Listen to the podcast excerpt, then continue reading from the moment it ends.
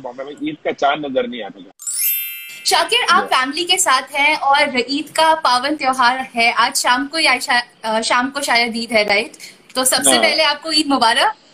Thank you so much Akriti Eid Bombay में India में हम लोग मंडे सेलिब्रेट कर रहे हैं क्योंकि इस बार अच्छा। हमेशा एक प्रॉब्लम हुआ करता था बॉम्बे में ईद का चाँद नज़र नहीं आता था और due to weather condition due to weather condition बोल दिया जाता है कि ट्वेंटी नाइन्थ रोज के बाद जनरली एक ऐलान होता था कि अगले दिन ईद होने वाली है पर इस बार मेरे ख्याल से even in the middle east they are not celebrating today so the middle east is celebrating tomorrow and we started fasting Okay. Monday later तो हम लोग ईद मंडे को सेलिब्रेट कर रहे हैं।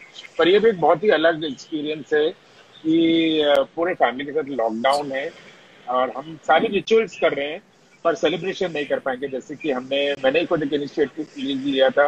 कि no shopping for Eid because we all wanted to donate a part of charity या to the really deserving in the needy and we all have done that so yes we are rotating cloth and पुराने कपड़े निकाल के उसको जो उनमें से बेहतर कपड़े हैं वो पहनने की कोशिश कर रहे हैं बिकॉज़ ईद का एक सबसे बड़ा अहम होता है कि अच्छे से अच्छा बेहतर इंसान को कपड़ा पहनना होता है।